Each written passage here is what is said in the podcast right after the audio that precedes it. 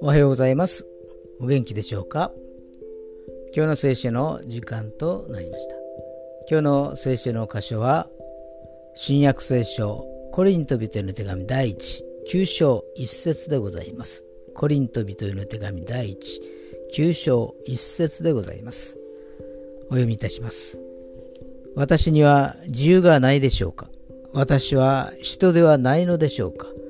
私は私たちの主イエスを見たのではないでしょうか？あなた方は主にあって私の働きの身ではありませんか？アメン。イエス様に出会った喜びがあるでしょうか？その喜びは今までの罪の深さ、多さ、恐ろしさを知り認め悔い改めてその罪から解放されたところに起因します。イエス様の十字架の愛を体験すると本当の喜びが湧き上がります。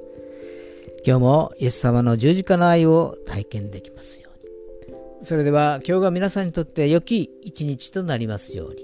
よッしーでした。